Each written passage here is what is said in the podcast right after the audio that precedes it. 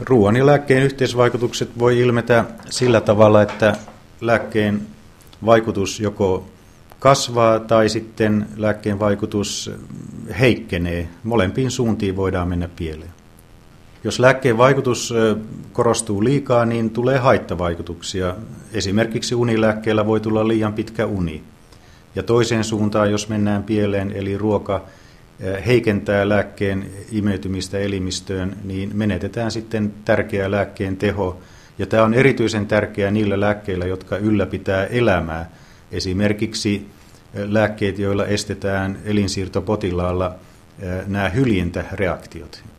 No tärkeitä muistettavia asioita on oikeastaan pari kolme. Ja jos aloitetaan maitotuotteet, Joitakin tiettyjä lääkkeitä ei saa ottaa maidon kanssa, ja tällaisia lääkkeitä löytyy antibiooteista ja luulääkkeistä.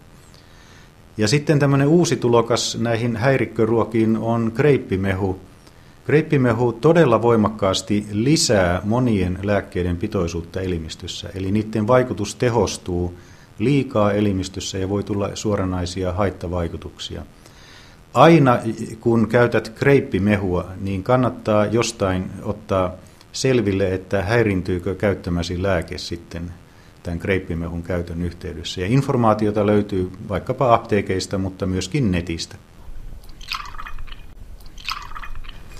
No alkoholi on, on ihan oma lukunsa tietysti. Meillä on tiettyjä lääkkeitä, joiden kanssa tämmöinen reipas alkoholin käyttö ei sovi ollenkaan. Ja ne lääkkeet on, kaikki ne lääkkeet, jotka vähänkin lamaa keskushermostoa, niin niitä ei pidä käyttää alkoholin kanssa.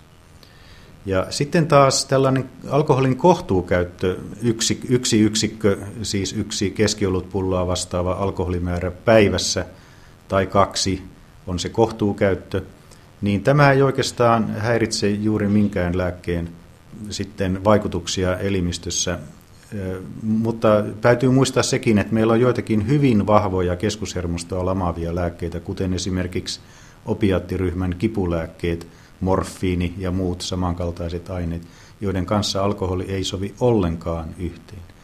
Ja sitten tämmöinen yhdistelmä, jossa on alkoholi ja mikä tahansa suoliston verenvuotoja aiheuttava lääke. Esimerkiksi ihan tavalliset kipulääkkeet, Burana ja kumppanit, joita saa apteekin hyllyltä ilman reseptiäkin, tai verenohennuslääkkeet, kuten Marevaan ja muut sen tapaan vaikuttavat lääkkeet, niin ne ei sovi alkoholin kanssa olleskaan.